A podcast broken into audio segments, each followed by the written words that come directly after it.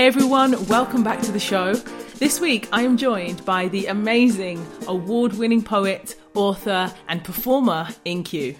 Now, for someone who has been following In-Q's work for years, this felt like such a pinch me moment. It was so amazing and special to be able to record a conversation with him. And he, I love his poetry, I love the way he performs. And in this episode, he performs not one, but two poems. The first one is one of my favorite poems of his called Home, and the second one, right at the end of the episode, he performs a brand new piece of work that has never been shared. He's never performed it before, so it's an exclusive. And I just honestly, my mind was blown. This was so special. I really hope you're going to enjoy this episode. Let's dive in to the Power Hour podcast with In-Q. Welcome to the Power Hour. I'm Adrienne Herbert, wellness coach, international speaker, and author. Each week, I speak to a variety of guests from business founders to Olympic athletes, leading coaches, changemakers, and innovators to find out their daily habits, their rules to live by, and what motivates them to get up out of bed each day. Personally, I am on a mission to encourage, motivate, and inspire, so I hope that the Power Hour will help you to achieve your personal and professional goals. In-Q, welcome to the Power Hour podcast. How are you doing? I'm doing well. Thank you for having me. I'll be honest, it feels kind of surreal to be welcoming you as a guest onto this show today. As someone who has been a huge fan of you and your work, it's really special for me. So thank you for giving us an hour of your time and for joining me for this episode. Well, it's surreal that it's surreal to you because um, it's always nice when I meet somebody who's familiar with my work. And um, yeah, genuinely appreciate you having me. Well, today we're going to talk about a lot of things. We're going to talk about emotion and people, reflection, time, and our unique relationship to it. But before we get deep into all of that, to give some context, and for the listeners who maybe aren't as familiar with your work as I am, could you please kick off and tell us really what it is, in your words, that you do and why you do it. Well, I'm a poet and I'm a songwriter. Uh, for songs, I usually write for other people, so I'm using my imagination and my truth to fit into the assignment. Um, but for poems, I just write for myself and I just kind of explore in life where it is that I'm inspired, where it is that I'm moved, where it is that I'm uh, frustrated about something. And I use that as the entry point to get into the poem. And then uh, I'm lucky enough to travel around the country and the world sharing the poetry with people. And I do that digitally online through videos, and um, I do it uh, through books, and I do it through performance and I do it through workshops and I do it through podcasts. But really, the idea is just to expand and expose the poetry to as many people as possible. Well, as an award winning poet and an author and songwriter and a performer, your work is incredibly powerful. In fact, for me, I think the performance element of it is the way that you are able to deliver your poetry is that for me is what makes it so engaging so thought provoking so i'd really like to to start there, I suppose. Like, have you always enjoyed the performance aspect? And I'd really like to understand, like, throughout the process of writing poetry and songs and in the creation process and that phase, do you enjoy the writing part more? Or is it when you are able to perform and you get to see people responding and reacting and enjoying your words? I really enjoy both for different reasons. And, um, both are annoying for different reasons. I really enjoy creating because I think it's the closest that I get to God. People will always ask me, um, "What's my favorite poem?" and I say the next one. Yeah.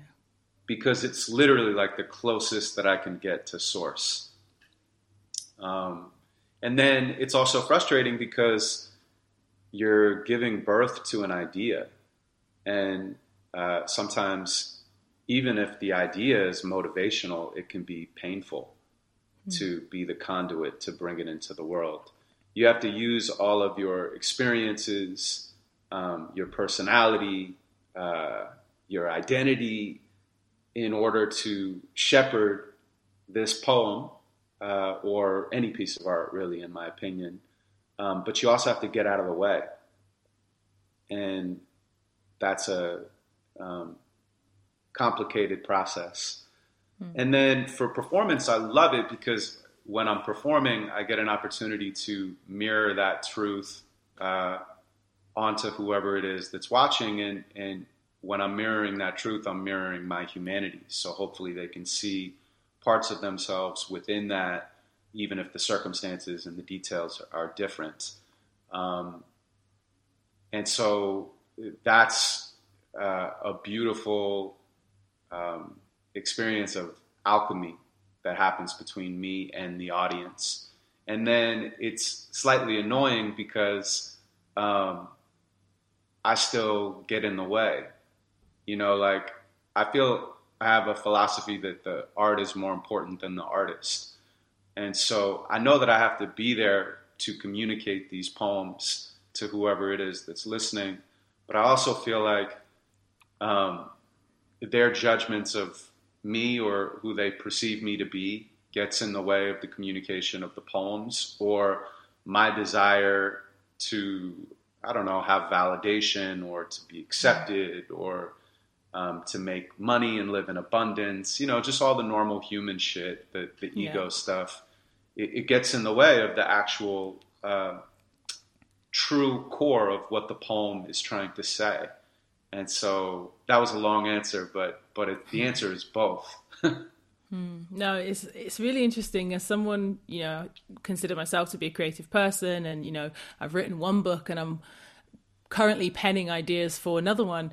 And I think this creative process is so interesting that you described, you know, the human element of ego and perception and getting in the way, because it's something that I think all creative people, the pressure changes, right? And the, the expectation changes, the bar changes. And so I don't know, has that changed for you? For maybe if you think back to when you first started writing and, you know, maybe you didn't have those awards. People didn't know who you were. They, you didn't have maybe as you know followers or, or this number of downloads or whatever. So I guess, yeah, how if it has changed, how has it changed, and how do you even try to to keep that in check and to keep that ego of suddenly people have you know In-Q and the idea and this expectation, and then there is kind of you know as well with the modern world and media, we have a brand, and suddenly you're a brand, and then yeah, how do you try to separate the two, the art and the artist?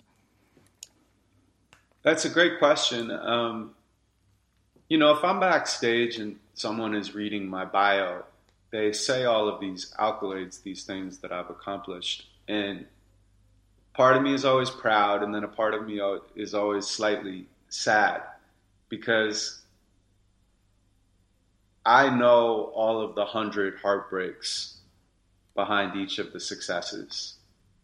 And people don't really uh, think about that when they look at a bio you know, they just go, wow, this person had a straight shot to that place. And they also think that that place, you know, in the bio is some sort of a destination and that there's an arrival.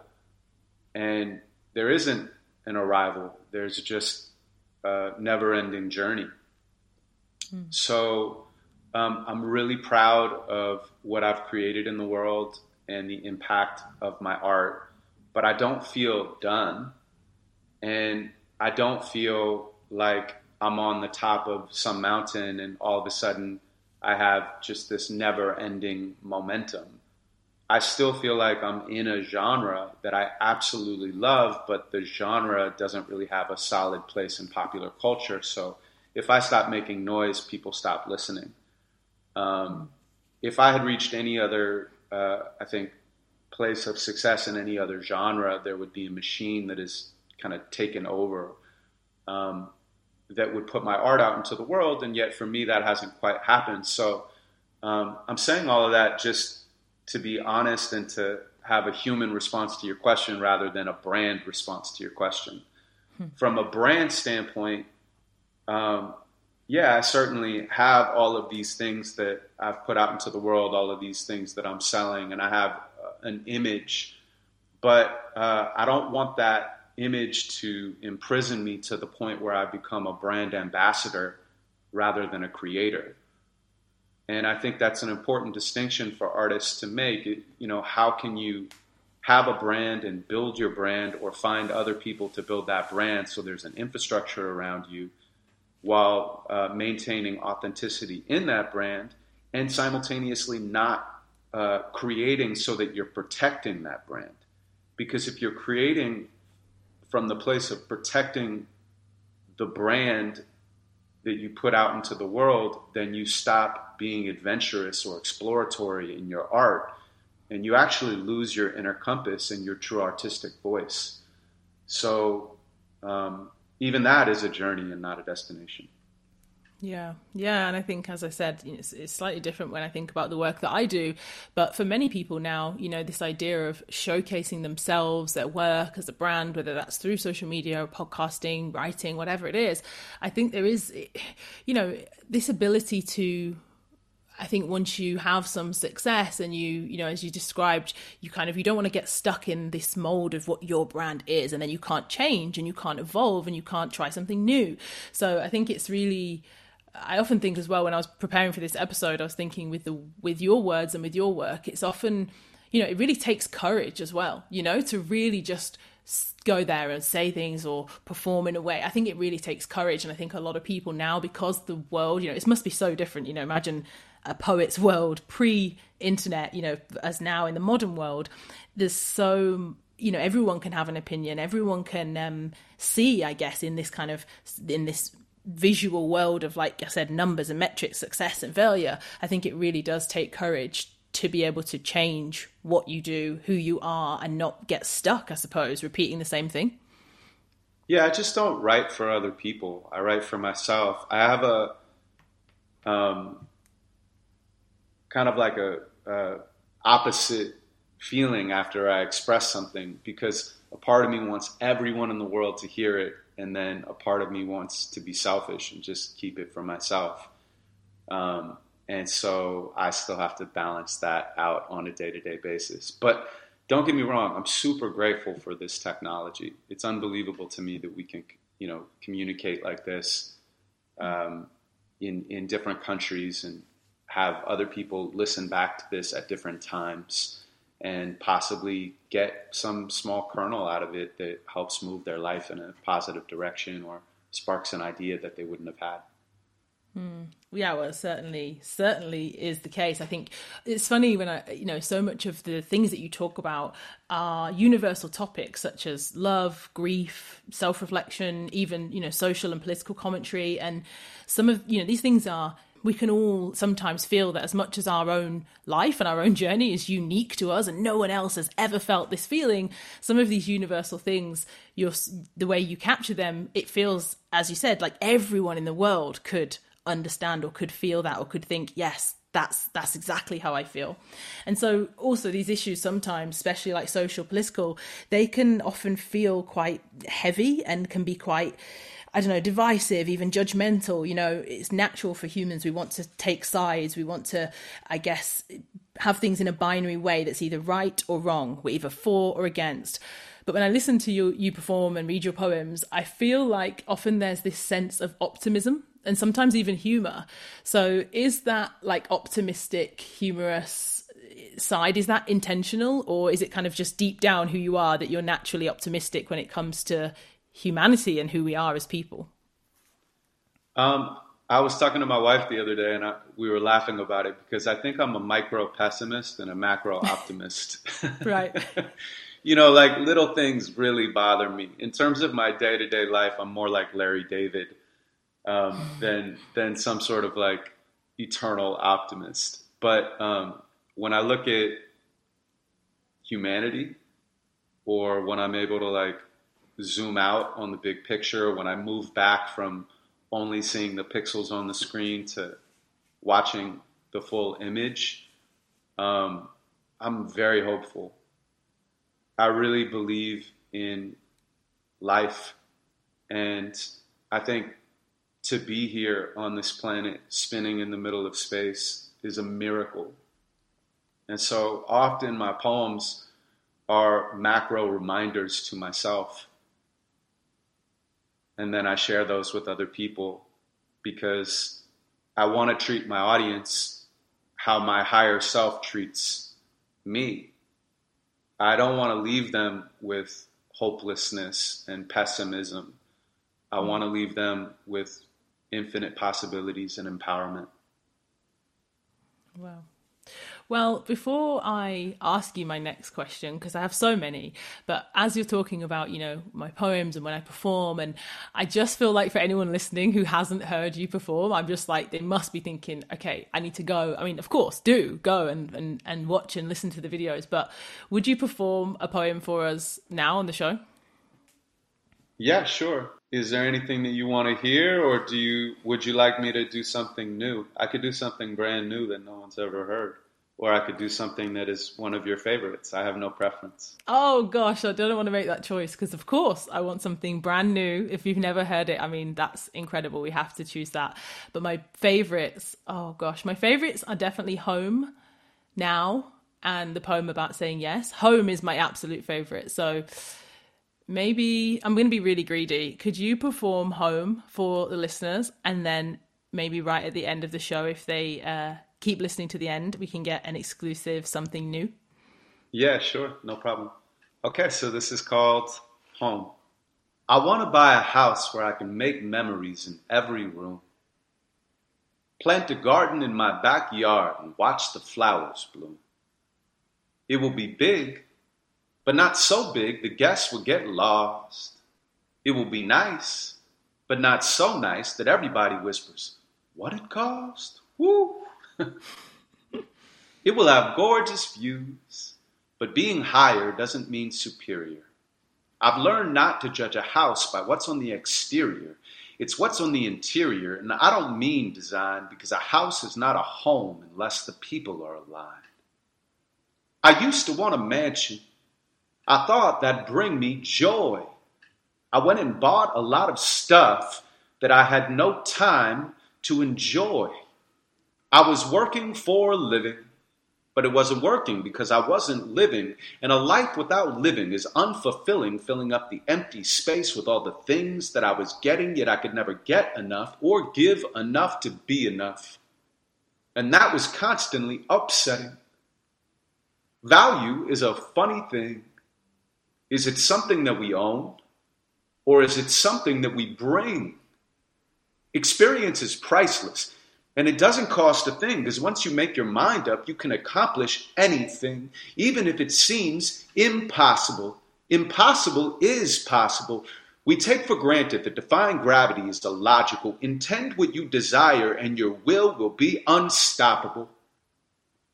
See, hope can be despair in disguise. So instead, I decide then I watch as my reality realigns. After all, what is time if it's different in a different place? We're all in one place, floating out in outer space. They'll never bottle time. You can't buy anymore. And if you could, it'd be sold out at every corner store. So lately I've been thinking, what if less is really more? If my mortality is what I'm really living for? I want to slide in socks across Italian marble floors. I want imported art to fill up every corridor.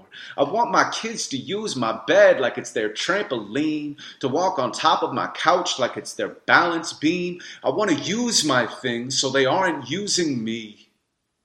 After all, the most important things in life are free.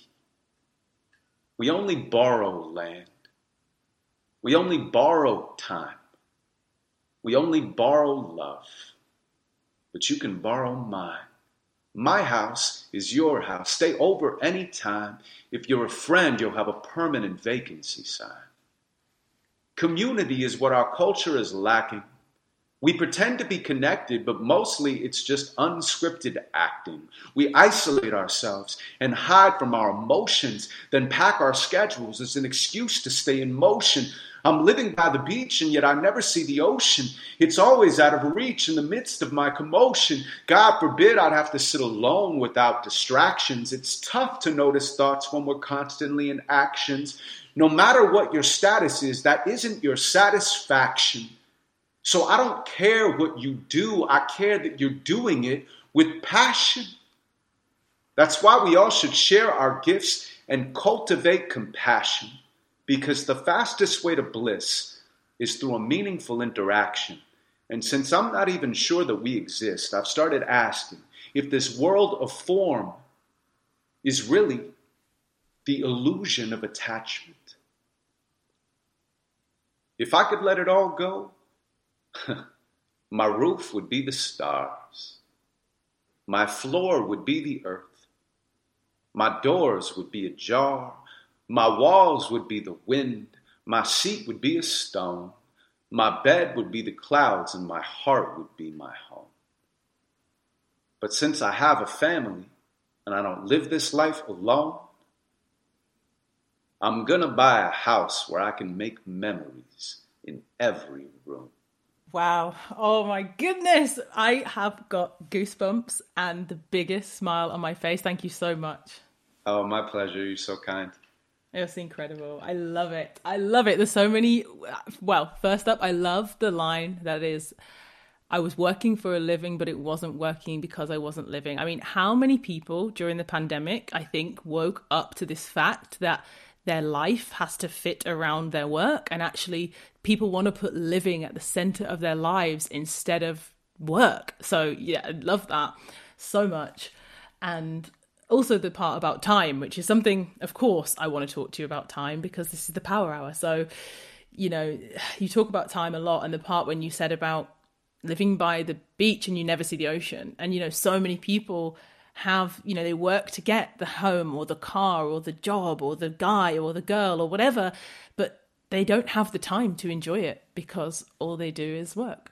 Yeah i think it's a matter of making time rather than having time um, because we don't really have time time has us but we can make time we just have to choose to and once again, it's the difference between me kind of being a micro pessimist and a macro optimist. I'm talking to myself when I'm saying this. I'm reminding myself because, like, when I go on vacation, I don't know what your experience is, but when I go on a vacation, I think of it as like an adventure. And I just feel every moment on vacation, even if I'm relaxing, with something that is adventurous and new and exciting. I almost take on a different personality when I'm on vacation. And I wonder if that's part of the reason that people love vacation because they leave everything that's familiar. And when they're not around anything familiar, they can become a new person. They can surprise themselves. Um, but then when you're home, everything is just routine, routine, routine. And if you never consciously get yourself out of that routine, the days blur together. Mm. You know, you just don't have any sense of a demarc demarkification of time. A demarc, I think that's how you say it, but like mm. A, a separation of time, something that that makes this day special. So, what I would challenge everybody who's listening to do, as I'm challenging myself, is find little ways or big ways that you can make each day special and slightly different, something that makes it stand out. And um, if you do that, I think what you find is uh, time stretches out. Yeah, you're right. And the idea of vacation, I recently went on a trip. Uh, I went on a lovely weekend away in Europe. And you're right, just having your morning coffee, suddenly you're like, oh, this coffee is perfect. This coffee is delicious. This everything is perfect. This moment is perfect. And you enjoy it so much. And of course, we look forward to going, you know, on a holiday or I think even just, as you mentioned, you know, new things. I think I definitely, you know, in the last two years with the pandemic, I, I think I'm craving new. I, I said this to someone recently. I have this craving for every anything that's new. So whether it's new scenery, a new running route, a new you know menu, you know, it's all you know, everything just feeling like it, it. Yeah, as you said, an adventure.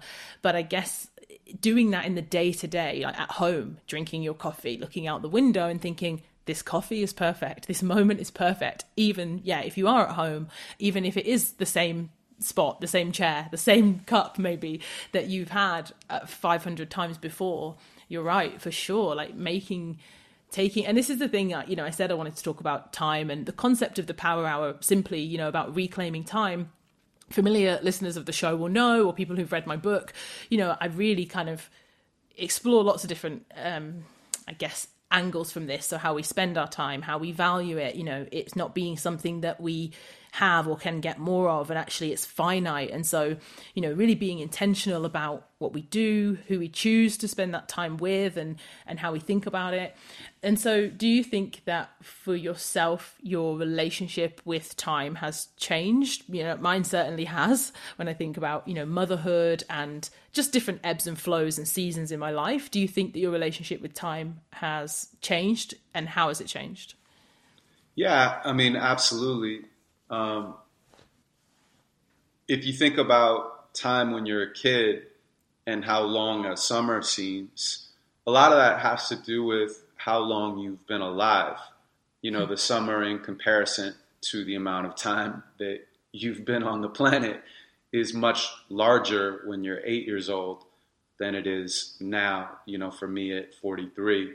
But there's also another element to that that I think is often overlooked, which is that when you're a kid, everything is still new to you. You're learning so much, and so your relationship with time and your perception of it is also based on that. Mm. Um, so when you do go on vacation, why does a vacation that's four days feel like a week?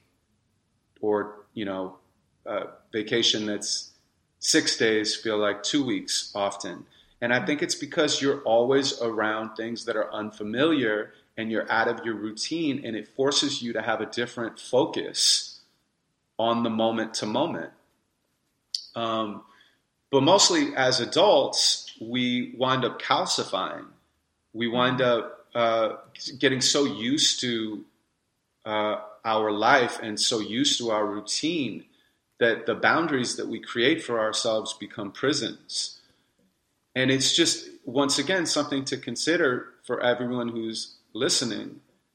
Um, why do you go to the same restaurant over and over again? You know, uh, why do you sit in the same place every day to have your coffee? Why do you take the same route to work. Well, okay, maybe you take the same route to work because it's the fastest way to get there, right? So that's an easy yeah. answer. Or maybe you like to sit in that certain place because it's the most comfortable, or you like to go to the restaurant because it's the food that is comforting to you. I'm not taking any of those things away. The only thing I'm I'm bringing up is, um, you know, I think another reason that we do that is because it gives us the illusion of control it gives us the illusion of uh, protection and certainty in such an uncertain world. And so I would just say, try doing other things and see how you experience time change. Um, yeah, that's uh, yeah. that's kind of kind of my long answer to, to get back to your question. Yeah, no, I love it, especially the part around control because, yeah, I think you're right. Creating habits and rituals and doing things with repetition, repetition, it does. It can kind of make you feel as though you know, you know, for children, for example, they like repetition because they know what to expect. They know what's coming next. Okay, especially if you think really young children, you know, that's why often parenting things will say, you know, have a routine that they know what to expect and they know what's coming next. But I do think you're right, this calcification and and as adults, how familiarity can become complacency and how complacency can become laziness and how you know i think there's this real I'm hyper, hyper aware of it, as you can probably tell. And as someone who really, I live with a sense of urgency for, for lots of different reasons, actually, in my life. But I live with a sense of urgency. And I think sometimes people th- mistake that for, uh, you know, you just want the next thing or more or you know it's like the idea of i guess you know capitalism and commercialness the idea that you have to get you know a better better house and a better car and write another book and do another marathon. And and i have to challenge myself. I, I do a lot of deep thinking about this because i'm like okay adrienne yeah why are you signing up for another marathon? Or why are you you know desperate to do the next thing? But i believe you can have this live with urgency and experience new things and challenge yourself to keep striving for new, more different things, as well as being incredibly grateful for the moment and where I'm at right now. You know, I can be grateful for the home that I have, you know, the family, the friends, the food in the fridge, my comfy bed. I can be so grateful for what I have and still have this parallel or kind of, I guess, du- dual thought of, I know I'm working towards X do you think it's possible to do both? Or do you think that it's that i'm kidding myself and actually you know yeah you can't be super in the moment where you are today if you've got one eye on the future? I think um, no i don't think you're kidding yourself. I think it's great that you're striving for that. I think why why do we want to move forward? Because life is growth. And um, and when you stop growing, you start dying. And so it's wonderful to push yourself forward, and simultaneously, um, presence is the only thing that we have. Like right now is the only moment that is real. And so finding a way to kind of moonwalk on the razor's edge, so to speak, is a great way to live your life. I think if somebody was going to decide to become a monk and live on a mountaintop somewhere and, and meditate all day, I, I have the deepest respect for, for someone who chooses that life. Often their meditations are um, meditations for the world as a whole. And so I admire that. Um, but I do think that it's complicated to want things in a normal uh, capitalistic society to have goals that you set for yourself and simultaneously be unattached to those goals. Whereas if you want nothing, then uh, if you can get nothing, you've you've already gotten what you want. Um, and so yeah, I, I, I think it, it is complicated, but it is achievable, but it's only achievable right now. And it's also okay if it changes over time. I think it mm-hmm. doesn't have to be all or nothing. Yeah, it is complex, and I think I definitely kind of fall. You know, I'm human, right? So I fall in and out of this thing around. Yeah, I'm, I'm never going to be. I mean, anyone who's ever met me will tell you, I'm never going to be a Zen. You know, kind of mindful guru. This is never going to happen. You know, I literally sitting still is a challenge for me. I, I thrive in motion and doing and energy, and that's just who I am. But I do think, yeah, it's possible really to be right. Right now, I have everything I need. Everything is great. This is such a, what an amazing as well, abundant, you know, I haven't certainly been here my whole life. So I think that's another reason I'm hyper aware of abundance and having what I need. But mm-hmm. on the flip side, as I said, yeah, of course, I have. I'm I do goal setting workshops. That is how much I love to future plan and and set goals for people. But I always say, define your list of goals, but never let your goals define you. So exactly mm-hmm. as mm. you said, if it if it happens and if you get to do all those things and you go to those places and you meet those people and you do those things, then how wonderful is that? But if you don't, that's okay too. You know, it doesn't have to be that you're made and you're defined by those things. Yeah, look, anything that I'm saying or you're saying, you know, take it or leave it. No one can tell you what's right for you. Um, I think that we're all just hopefully like uh, giving our experience. Like like my wisdom isn't knowledge; it's it's experience, and my experience is constantly changing. And so I hope that something I say sparks someone else to go inside of themselves and figure out what the next move is for them or you know to think of a thought that they haven't had before or um, you know have an idea uh, creatively or try something new or to heal a relationship or you know any of these things. So um, yeah there, there's uh, infinite ways to live your life, and don't let anyone tell you that uh, one is right and one is wrong. You know, just find what's right for you. Sure. Sure. And before I actually ask you about your power hour, because I'd love to know what the first hour of your day is like, but before I get to that, I have one more thing I wanted to discuss with you, which is about you know, once you create something and you, I guess, I don't know if you ever feel like it's perfect and it's finished, but it gets to a place where you, you know, you share it or you write it down, publish it, whatever.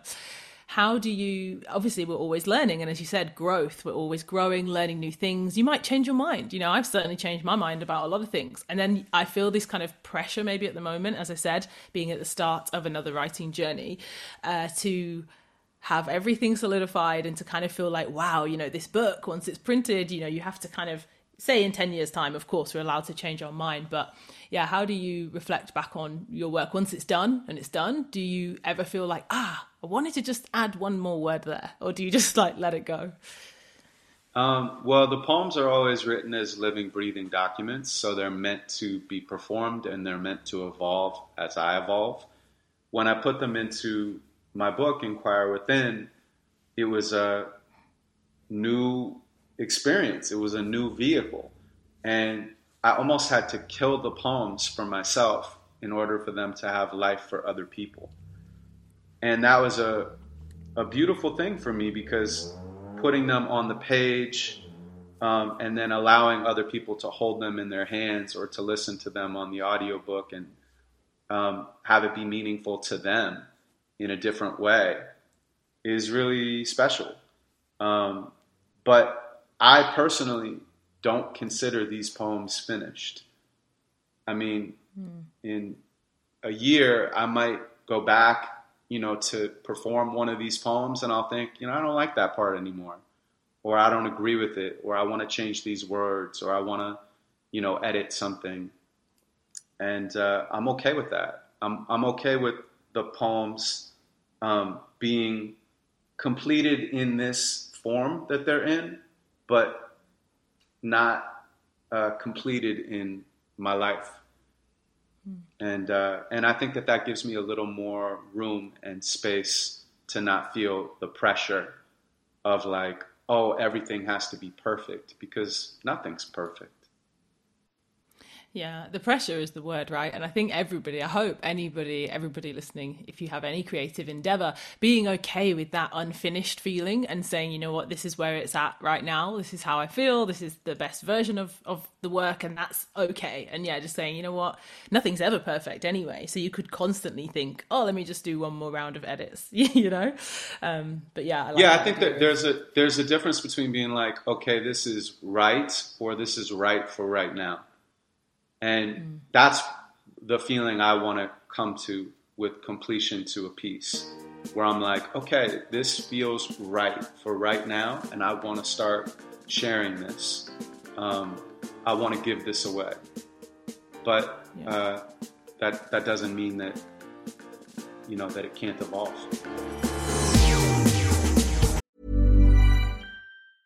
Ever catch yourself eating the same flavorless dinner three days in a row? Dreaming of something better? Well, HelloFresh is your guilt-free dream come true, baby. It's me, Keke Palmer. Let's wake up those taste buds with hot, juicy pecan-crusted chicken or garlic butter shrimp scampi.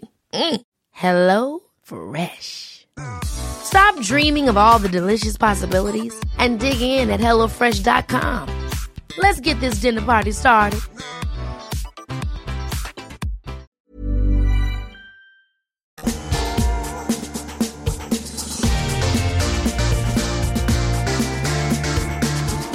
Let's talk a little bit about the power hour. As I said, for me, you know, the first hour of my day, cultivating that time every single day, it is non negotiable. What I do in that time, you know, it does change throughout the year, but it's non negotiable time for me.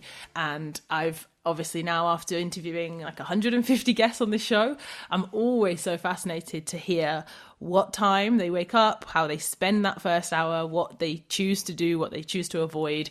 So IN-Q can you tell us what time typically do you get up? I know you're you're based in la right now. And what's yeah. the first hour of your day? What's it all about? Um it, you know it varies sometimes i'll wake up at six in the morning and sometimes i'll sleep until 11 um, so there's really no routine there for me. I think it it changes based on whether or not I have an appointment, you know, and I have to set an alarm. But sometimes there's just no alarm, and my eyes just open up um, with the sunrise. We moved to a new place uh, relatively recently, and we still haven't gotten blinds in the bedroom. And so the sun comes in, and I've always like uh, preferred these blackout blinds, you know, that just shuts the light out and allows me to be in this like cave when I sleep. And now I really like the sun coming in. I like being able to look at the view in the evening time, uh, right before I, I go to bed. And so I think maybe that has a part of like me waking up earlier, at least more recently. Um, I always meditate, um, and I've had a meditation practice for years, and it's a Vedic practice, which is uh, another version of transcendental. Um, it was taught to me by a woman named Emily Fletcher, and um, that's been a, a game changer for me and transformational as a tool in my life. So I'll always meditate for like 22 minutes. I do the 20 minute meditation and then the two minute cool down, where I kind of use that for prayer or manifestation. And then I come down and make coffee. I like to clean up. That's like pretty important to me mm-hmm. because um, when everything is messy around me, I feel messy inside. yeah. Um, and then I'll usually just have my cup of coffee and, you know, I start to get into like uh, checking either emails or uh, text messages or um, yeah, that's pretty much yeah. my my normal routine.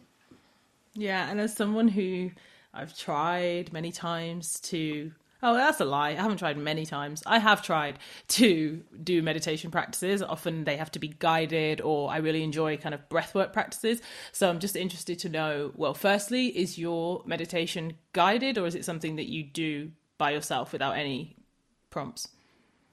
No, it's something that you do by yourself. I mean, I went through a course uh, mm-hmm. with, as I said, Emily Fletcher, Ziva Meditation. Um, just for anyone who's interested, she's an incredible meditation teacher. And uh, she ultimately gave me a secret mantra that I'm not allowed to tell anyone about because it personalizes it for you. And then you use that as the anchor and you kind of keep repeating your mantra over and over again. Um, and then any thoughts or emotions that come up, you just kind of observe them and let them pass. Um, you know, there, there's no mastering this, and I wouldn't even say that I'm very good at meditation, but what I would mm-hmm. say is that it's basically like a gym for letting go.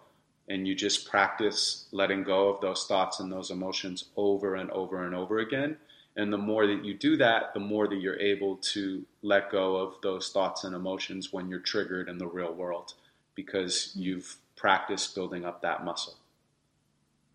Yeah, well, this is the thing. This is why I say I've tried and tried because I know from a lot of friends who talk about the benefits of meditation, and it's funny they they joke with me. It's like you want the benefits of meditation, you have to do the meditation, and it's like I, as a runner, I think often people look at me and say to me, "How do you stay motivated to run? How do you stay motivated to run in the cold or you know in whatever dark mornings? You know, I go out at five thirty in the morning, and it's dark here, and now it's freezing.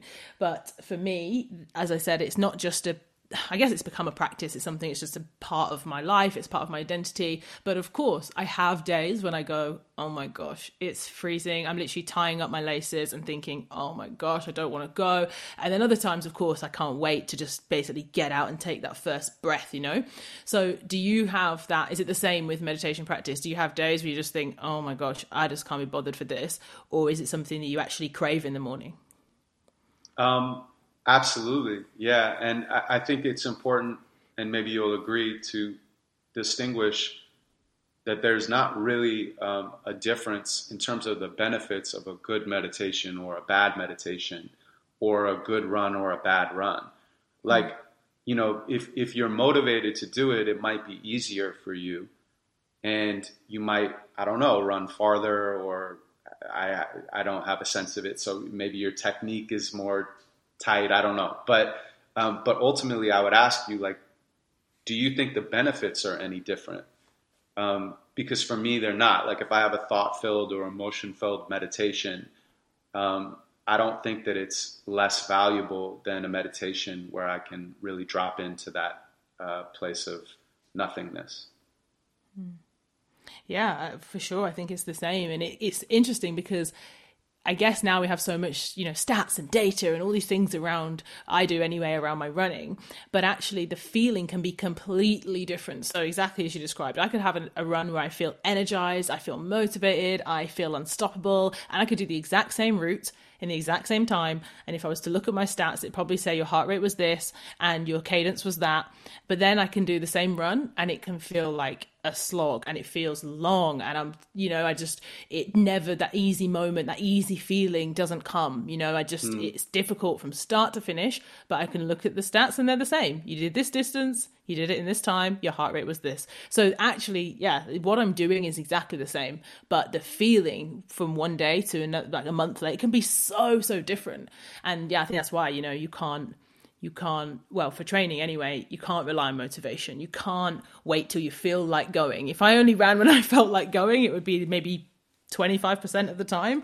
And the rest of the time it's a practice it's a discipline it's something that i do exactly to get the benefits and to i guess show up at races and actually be able to to, to, to cover the distance on the day yeah i mean as we were talking about earlier for you, like it sounds like that's the difference between having time and making time. I mean, you make time no matter what it is that you're going through, and that adds up. It's like incremental and accumulative. It also sounds like that is your meditation, and there's something so beautiful about that. I, I would love to have um, a more regular physical practice. I mean, I work out on a pretty regular basis, but not like you, not with that type of dedication. I mean, you're a true athlete, and so there's a moving meditation that you're doing that is uh, really admirable.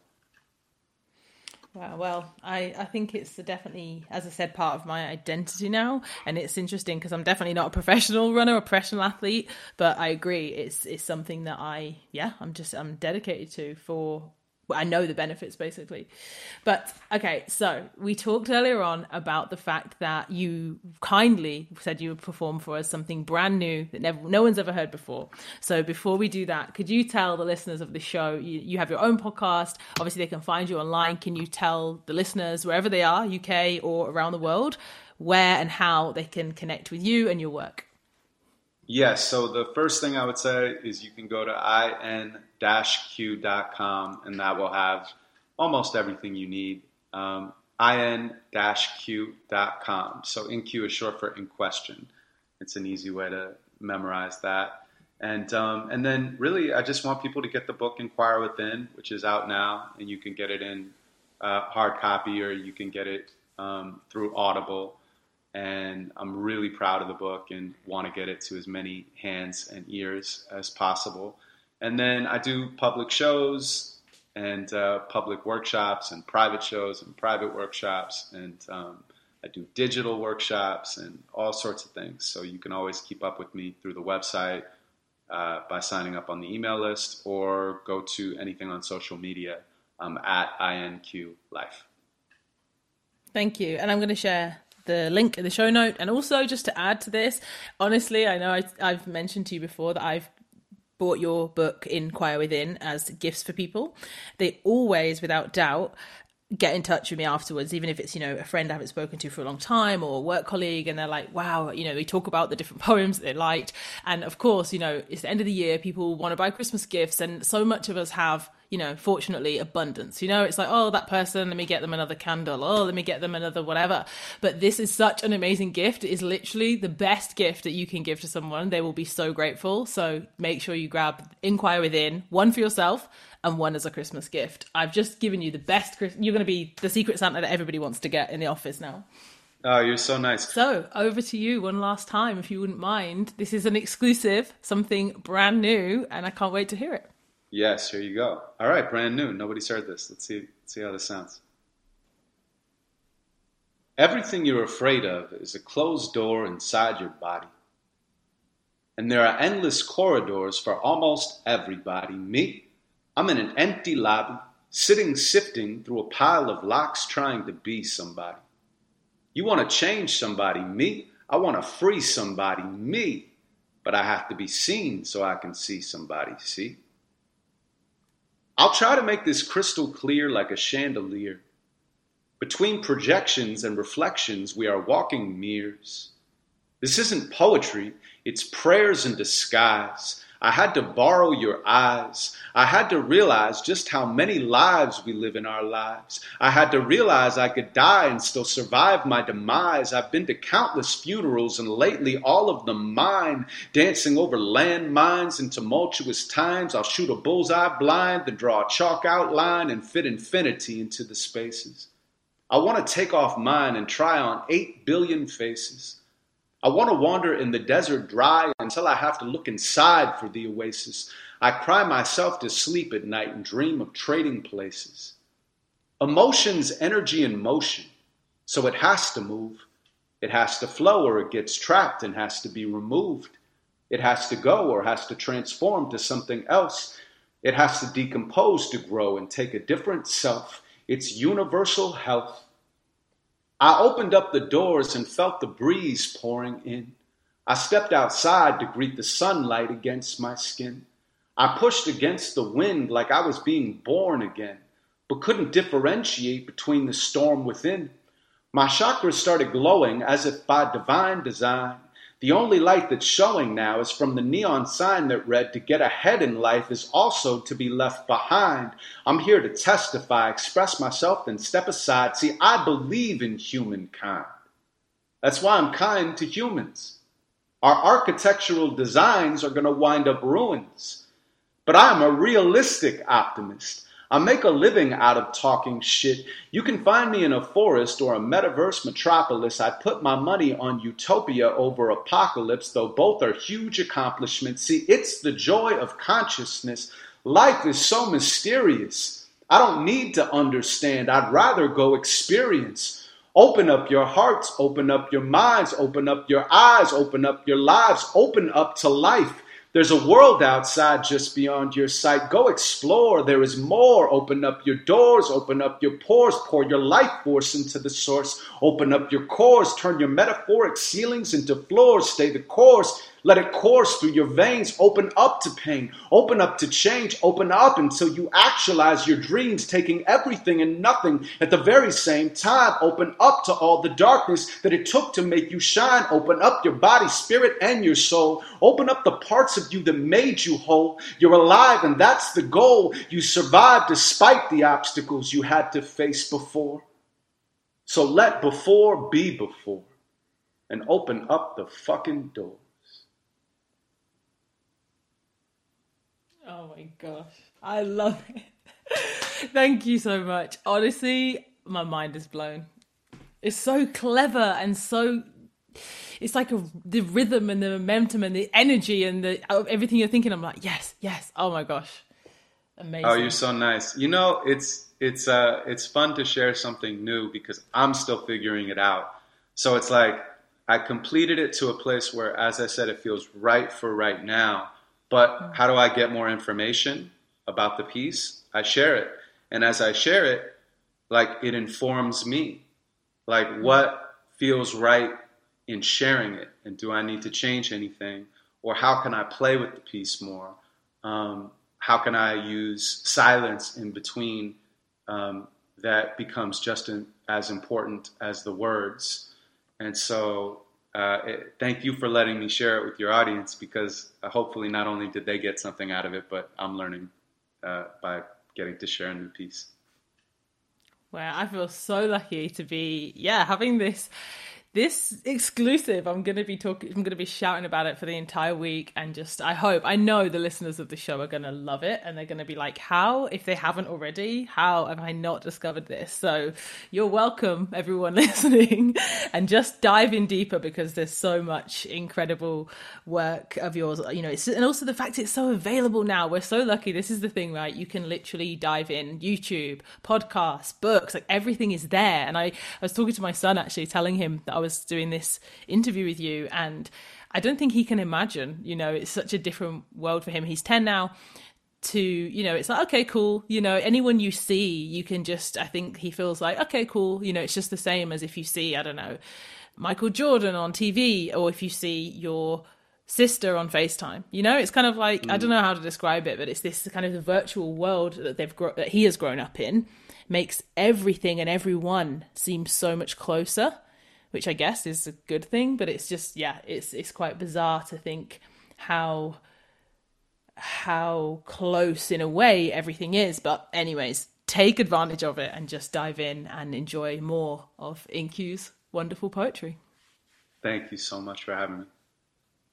Thank you, everyone, for tuning in. And as always, we love to know, you know, how and when and where you're enjoying the show. Especially at the moment, I feel so lucky this week. So many people have been reaching out saying, you know, it's the end of the year and they get those Spotify wrap ups, and it's like crazy. Some people they're like, I've listened to 2,000 minutes of Power Hour this year, and it kind of comes up on Spotify and tells them. So thank you everyone who's been tagging me and, and reaching out saying that they've loved the show throughout the year.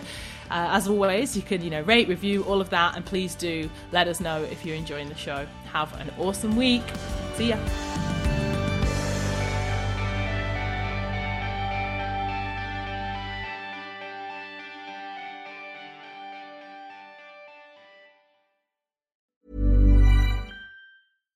Hi, I'm Daniel, founder of Pretty Litter. Cats and cat owners deserve better than any old fashioned litter. That's why I teamed up with scientists and veterinarians to create Pretty Litter. Its innovative crystal formula has superior odor control and weighs up to 80% less than clay litter. Pretty Litter even monitors health by changing colors to help detect early signs of potential illness. It's the world's smartest kitty litter. Go to prettylitter.com and use code ACAST for 20% off your first order and a free cat toy. Terms and conditions apply. See site for details.